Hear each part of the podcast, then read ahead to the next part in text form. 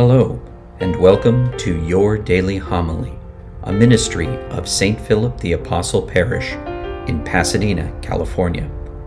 For more information on today's readings and homilist, please view the show notes below. And now, your daily homily.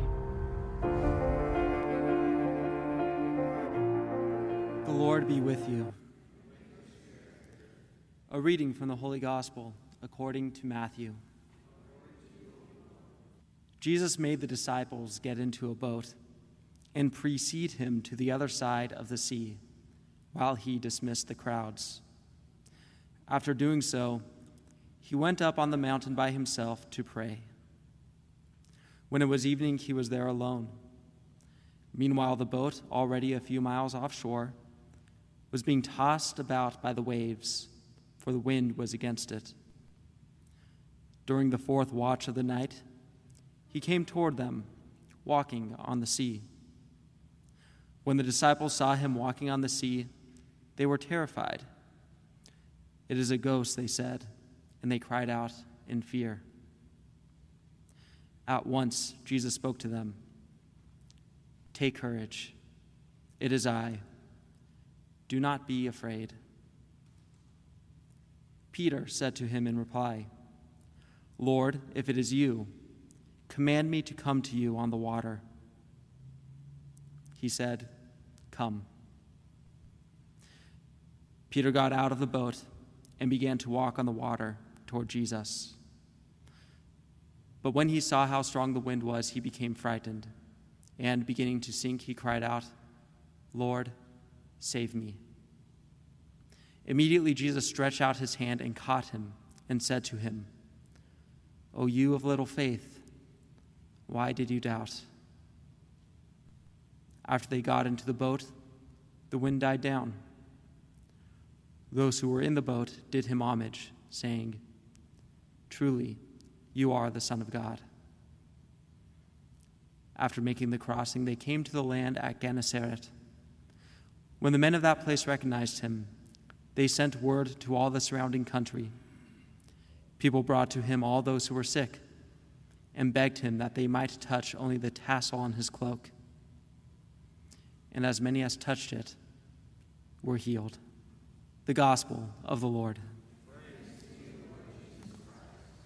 Context of this Gospel kind of helps to bring the whole story to life. So apparently, uh, um, Jesus had taken the apostles off to what they thought was a quiet place for prayer, but people knew that he was there, and they, they came and you know, they wanted healings and to hear him and all kinds of things. So, you know, he stayed teaching and preaching and healing and so forth till the evening when they when they went home, and then he sends the apostles out on the boat, whether it's to go to the other side of the lake or go out into the lake. He wanted to be alone.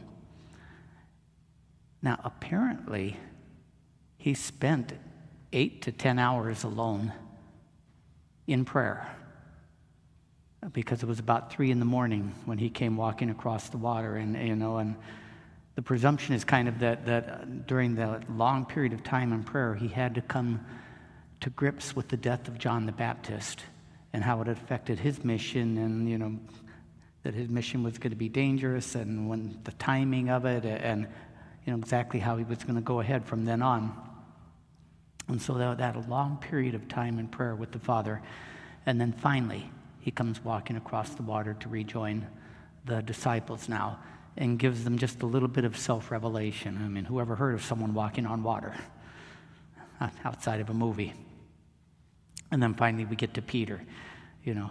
Now, I'll tell you that story about Peter coming out of the boat and then sinking.